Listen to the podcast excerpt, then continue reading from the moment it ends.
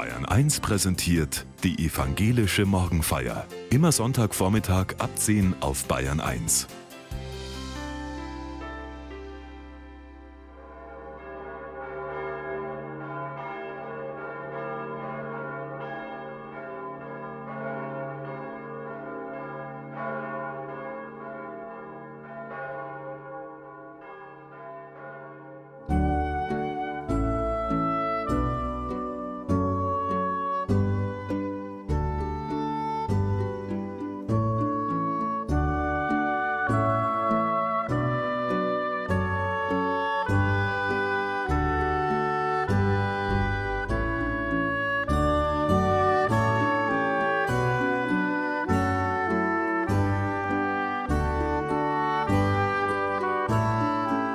Burnout ist die Krankheit unserer Zeit. Die Ursachen zu erforschen hilft. Aber die wichtigste Frage bleibt, wie finde ich wieder Lebenskraft? Wie stehe ich wieder auf? Auch eine spirituelle Frage, sagt Pfarrer Udo Hahn aus Tutzing in der evangelischen Morgenfeier. Bin ich nur erschöpft oder ist das schon ein Burnout? Teste deine Symptome. Ich sitze beim Zahnarzt im Wartezimmer und durchblättere Magazine. Ein Schnelltest über Burnout ist meistens dabei. Ich mache mich gleich an die Arbeit, die einzelnen Fragen zu beantworten. Ob ich müde bin, lautet die erste Frage. Als Antworten werden angeboten niemals, sehr selten, selten, manchmal, oft, meistens. Manchmal kreuze ich an und notiere in Gedanken die Punktezahl. Weiter geht's ob ich mich niedergeschlagen fühle, dann, ob ich einen guten Tag habe, körperlich oder emotional erschöpft bzw. glücklich oder unglücklich bin und so weiter. Am Ende schaue ich, in welcher Kategorie ich lande. Da heißt es, Sie sind akut nicht gefährdet, benötigen keine weitere Hilfe. Eine weitere Burnout-Untersuchung durch Ihren Arzt ist nicht notwendig. Ich bin beruhigt. Wobei, manche Frage kann ich gar nicht eindeutig beantworten. Je nachdem hätte die Punktezahl auch variieren können. Und das Testergebnis hätte vielleicht eine Burnout-Gefährdung angezeigt. Für mich ist das Ganze eher eine Spielerei. Für viele hingegen bitter ernst. Burnout ist die Krankheit unserer Zeit. Ein Zustand andauernder Erschöpfung, ein ausgebrannt und leer sein. Die Symptome? Anhaltende Überlastung, emotionale Erschöpfung, erhöhte Reizbarkeit, Verlust der eigenen Leistungsfähigkeit. Manche Fachleute schätzen, dass jeder fünfte Berufstätige einmal im Erwerbsleben ausbrennt. Die Statistiken der Krankenkassen zeigen, die Zahl derer, die sich aufgrund eines Burnout-Syndroms krankschreiben lässt, ist in den vergangenen Jahren gestiegen. Betroffen sind alle Bevölkerungs- und Berufsgruppen. Besonders gefährdet scheinen vor allem soziale Berufe. Pflegekräfte, Sozialarbeiter, Beschäftigte in Beratungsstellen, Lehrerinnen und Lehrer, aber auch Menschen in Führungsverantwortung. Und es trifft mehr Frauen als Männer. Mir kommt es so vor, liebe Hörerinnen und Hörer, als sei die heutige Zeit die anstrengendste in der Geschichte der Menschheit. Es ist nicht nur die Arbeit, die einen bis zur Erschöpfung fordert. Ständig gibt es neue Nachrichten zu lesen, meistens von Katastrophen. E-Mails müssen beantwortet werden, schnell noch ein Foto posten. So werden auch dringend benötigte Ruhephasen abgekürzt. Auf der Überholspur ignorieren Betroffene meist alle Warnsignale von Leib, Geist und Seele bis zum Crash. Allerdings, immer wieder haben Gelehrte und Wissenschaftler im Laufe der Geschichte ihre eigene Zeit als die erschöpfendste betrachtet und ganz allgemein den Fortschritt als die zentrale Ursache gesehen. So schreibt die Kulturhistorikerin Anna-Katharina Schaffner in ihrem Buch über Erschöpfung.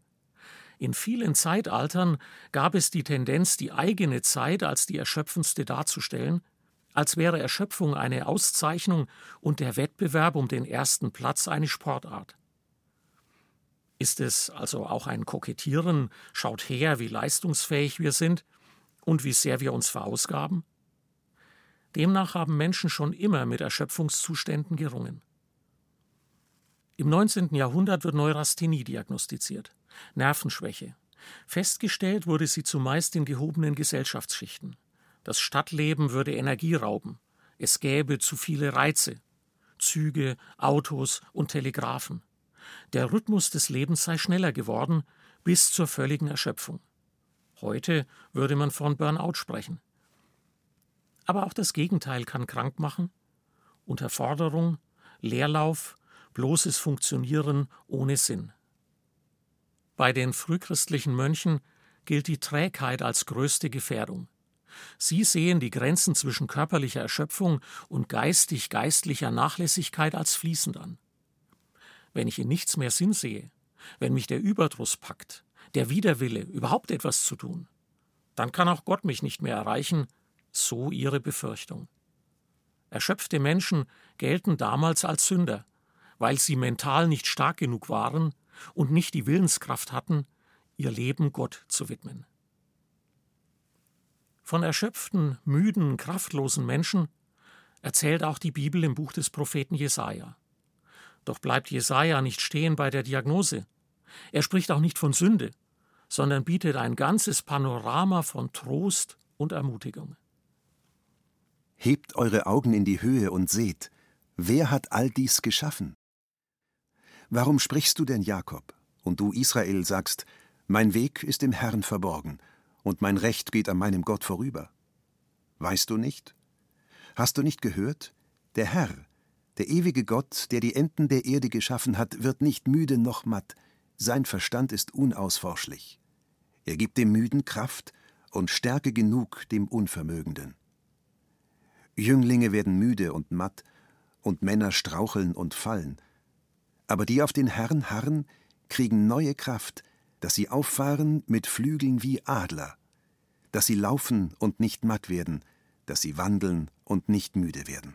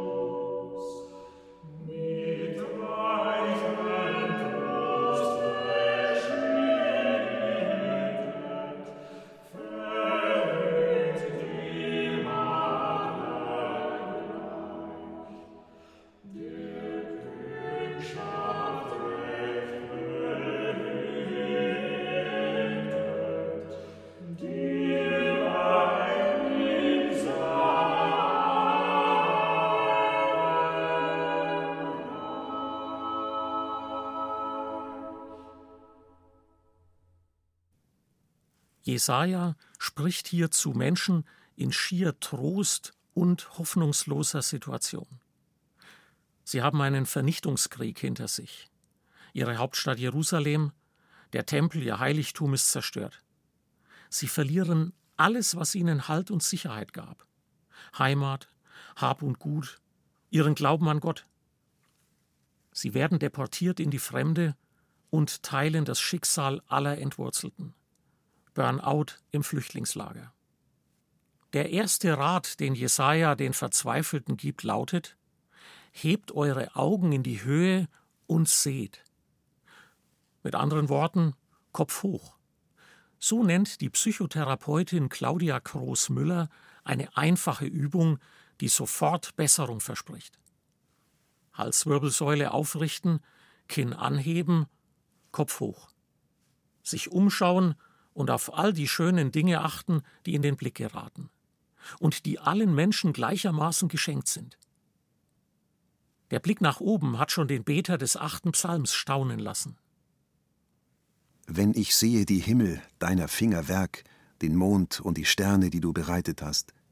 Was ist der Mensch, dass du seiner gedenkst, und des Menschen Kind, dass du dich seiner annimmst? Wer mit negativen Gedanken und gesenktem Kopf durch die Welt läuft, kann ihre schönen Seiten nicht entdecken. Großmüller hat eine Reihe kleiner Überlebensbücher geschrieben, wie sie alle im Untertitel heißen. Eines steht unter dem Motto Nur Mut. Ein anderes rät Bleib cool oder wünscht viel Glück. Ihr Ziel?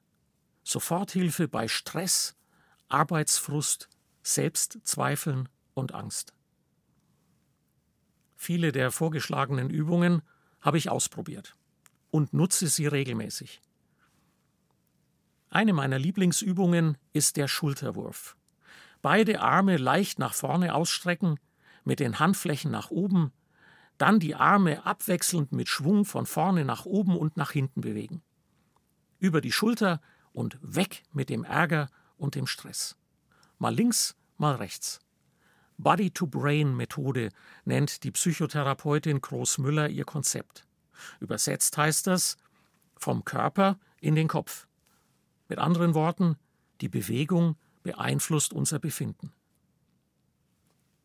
Ob eine Kopfhochübung den Menschen im Exil in Babylon geholfen hat? Wenn Geborgenheit, Vertrauen, Verlässlichkeit, Liebe und Wertschätzung fehlen, genügt auch da eine Kleinigkeit, um Menschen aus Hilflosigkeit und Ohnmacht herauszuführen? Die Krise der Deportierten reicht noch tiefer. Vielleicht tut Gottes Ferne am meisten weh. Von Gott und den Menschen sich verlassen fühlen, Burnout der Seele. Jesaja unternimmt einen Versuch nach dem anderen, diese Tiefen zu erreichen. Wisst ihr denn nicht? Hört ihr denn nicht? Seht ihr denn nicht? Gott ist doch da. Er hat die Enden der Erde geschaffen. Er wird nicht müde noch matt. Ich empfinde das als ganz große Zuwendung. Jesaja lässt nicht locker mit seinem Appell. Sieh doch, Gott ist da, auch wenn du nicht alles verstehst. Mich tröstet dann eine Musik, die mich wieder erinnert an all das, was mir verloren gegangen ist an Vertrauen. Wer weiß, was der Morgen bringt, singen Jennifer Warnes und Joe Cocker. Ihre Antwort, vielleicht inspiriert von Jesaja, die Liebe zieht uns hoch. Sie gibt mir die Kraft und lässt mich schweben wie ein Adler. In a world few hearts survive. All I know is the way I feel. When it's real, I keep it alive.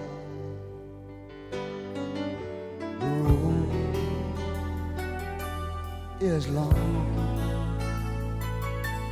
There are mountains in our way, but we climb a stair every day.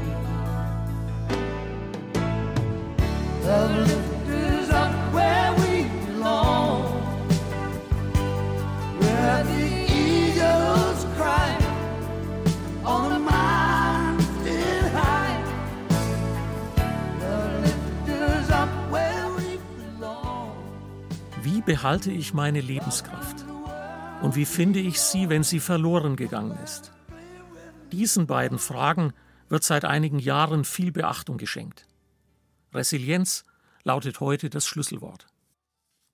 Dabei geht es um psychische Widerstandskraft, die Fähigkeit, schwierige Lebenssituationen ohne anhaltende Beeinträchtigung zu überstehen.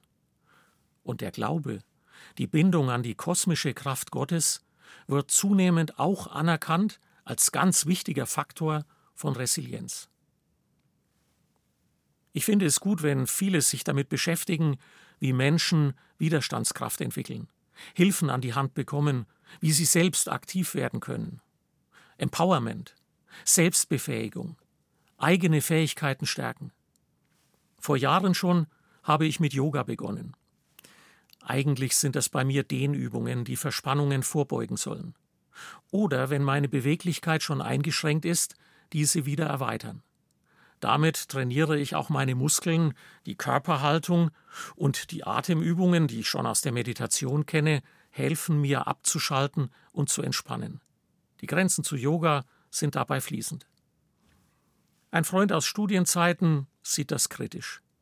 Bist du jetzt auch bei denen, die sich ständig selbst optimieren wollen? fragt er mich und mustert mich von Kopf bis Fuß. Die Ironie in seiner Stimme ist unüberhörbar. Und der Ärger, dauernd soll ich mich verbessern. Bei mir löst das Stress aus. Die Idee, dass ich mich verbessern kann, hat aber doch etwas für sich, wende ich ein. Für mich hat es mit Selbstbestimmung zu tun. Auch das sieht mein Freund ganz anders. Er spricht von der schleichenden Ökonomisierung, die nicht einmal vor dem eigenen Selbst Halt macht. Wenn sich alles immer irgendwie rechnen muss, besser werden muss, dann ist es schnell mit der Selbstoptimierung vorbei, trifft er einen Punkt, in dem ich ihm gerne zustimme. Im Bibeltext bleibe ich an einem Wort hängen, an den Unvermögenden, wie Jesaja sie nennt. Zu den Müden, die Kraft brauchen, rechne ich auch mich. Aber wer genau sind die Unvermögenden? Der kann's nicht. So höre ich manchmal Menschen in Gesprächen reden, deren Zeuge ich zufällig in der S-Bahn oder bei anderen Gelegenheiten werde. Ist der Unvermögende der oder die, die nichts kann?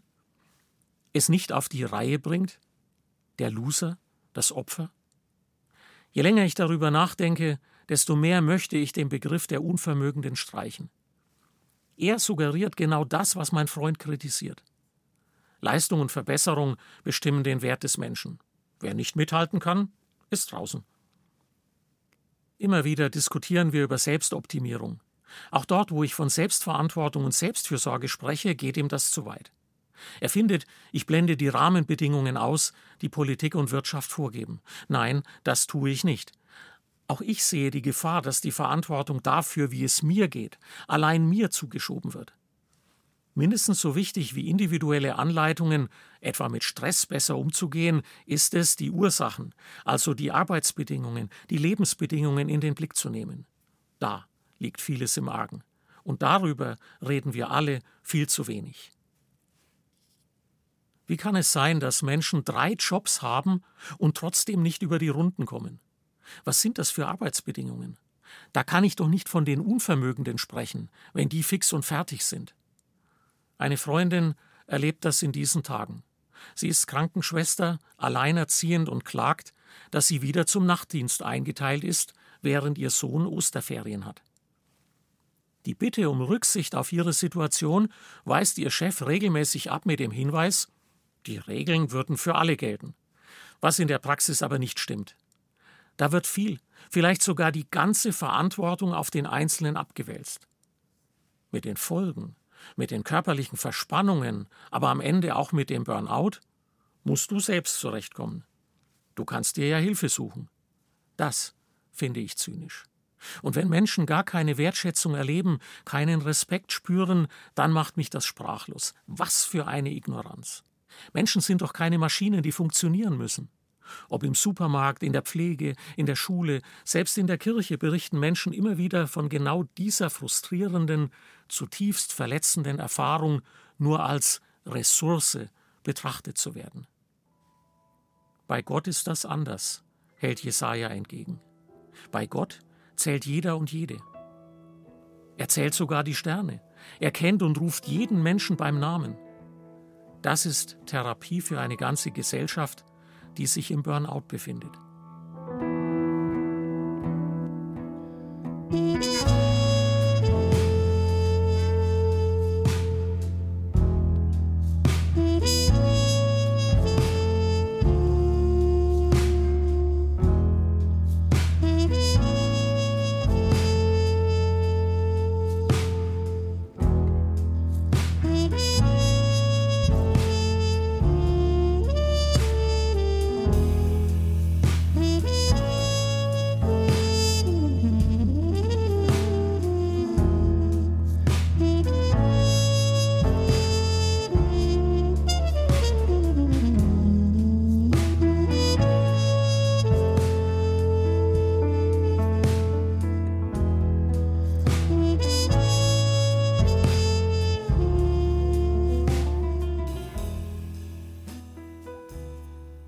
Vor einer Woche, liebe Hörerinnen und Hörer, haben wir Ostern gefeiert.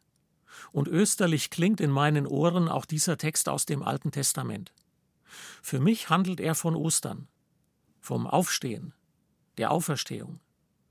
Aber die auf den Herrn harren, kriegen neue Kraft, heißt es bei Jesaja. Die Lage scheint für viele aussichtslos, hoffnungslos. Hoffen und Harren macht manchen zum Narren, reimt der Volksmund. Und im Reim steckt immer auch ein Maß an Volksweisheit, an Lebenserfahrung, dass sich eben nichts automatisch per Knopfdruck einstellt. Das ist mit Harren aber nicht gemeint. Untersucht man das Wort genauer, wird deutlich, dass es nicht darum geht, etwas über sich ergehen, womöglich sich hängen zu lassen, sondern unter dem größten Druck, der auf mir lastet, die eigenen Handlungsmöglichkeiten auszuloten und zu nutzen. Im hebräischen Urtext entdecke ich, die auf den Herrn harren, kriegen neue Kraft, lässt sich auch so übersetzen. Die auf den Herrn harren, mausern sich.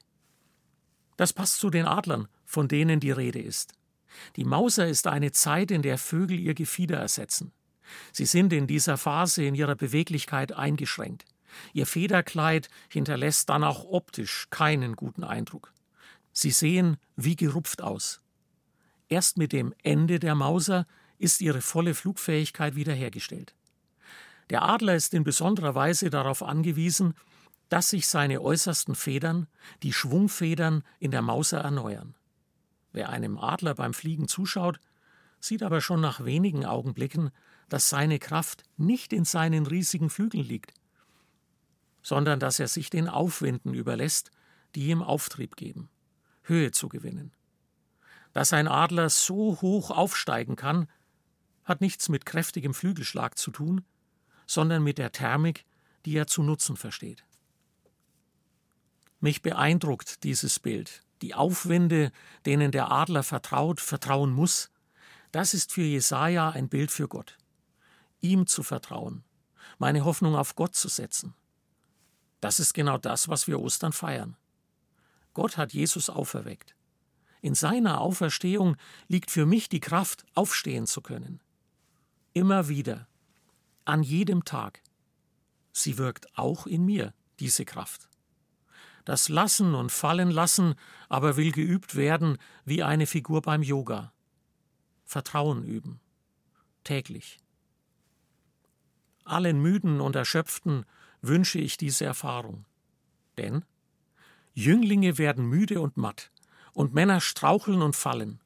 Aber die auf den Herrn harren, kriegen neue Kraft, dass sie auffahren mit Flügeln wie Adler, dass sie laufen und nicht matt werden, dass sie wandeln und nicht müde werden.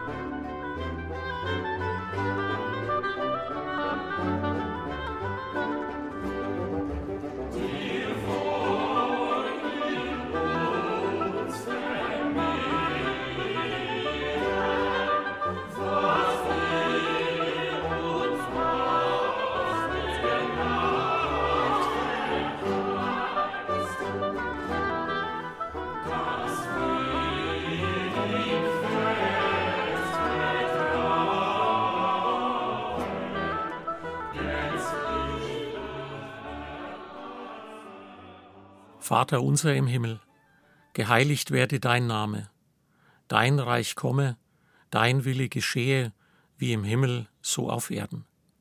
Unser tägliches Brot gib uns heute und vergib uns unsere Schuld, wie auch wir vergeben unseren Schuldigern. Und führe uns nicht in Versuchung, sondern erlöse uns von dem Bösen.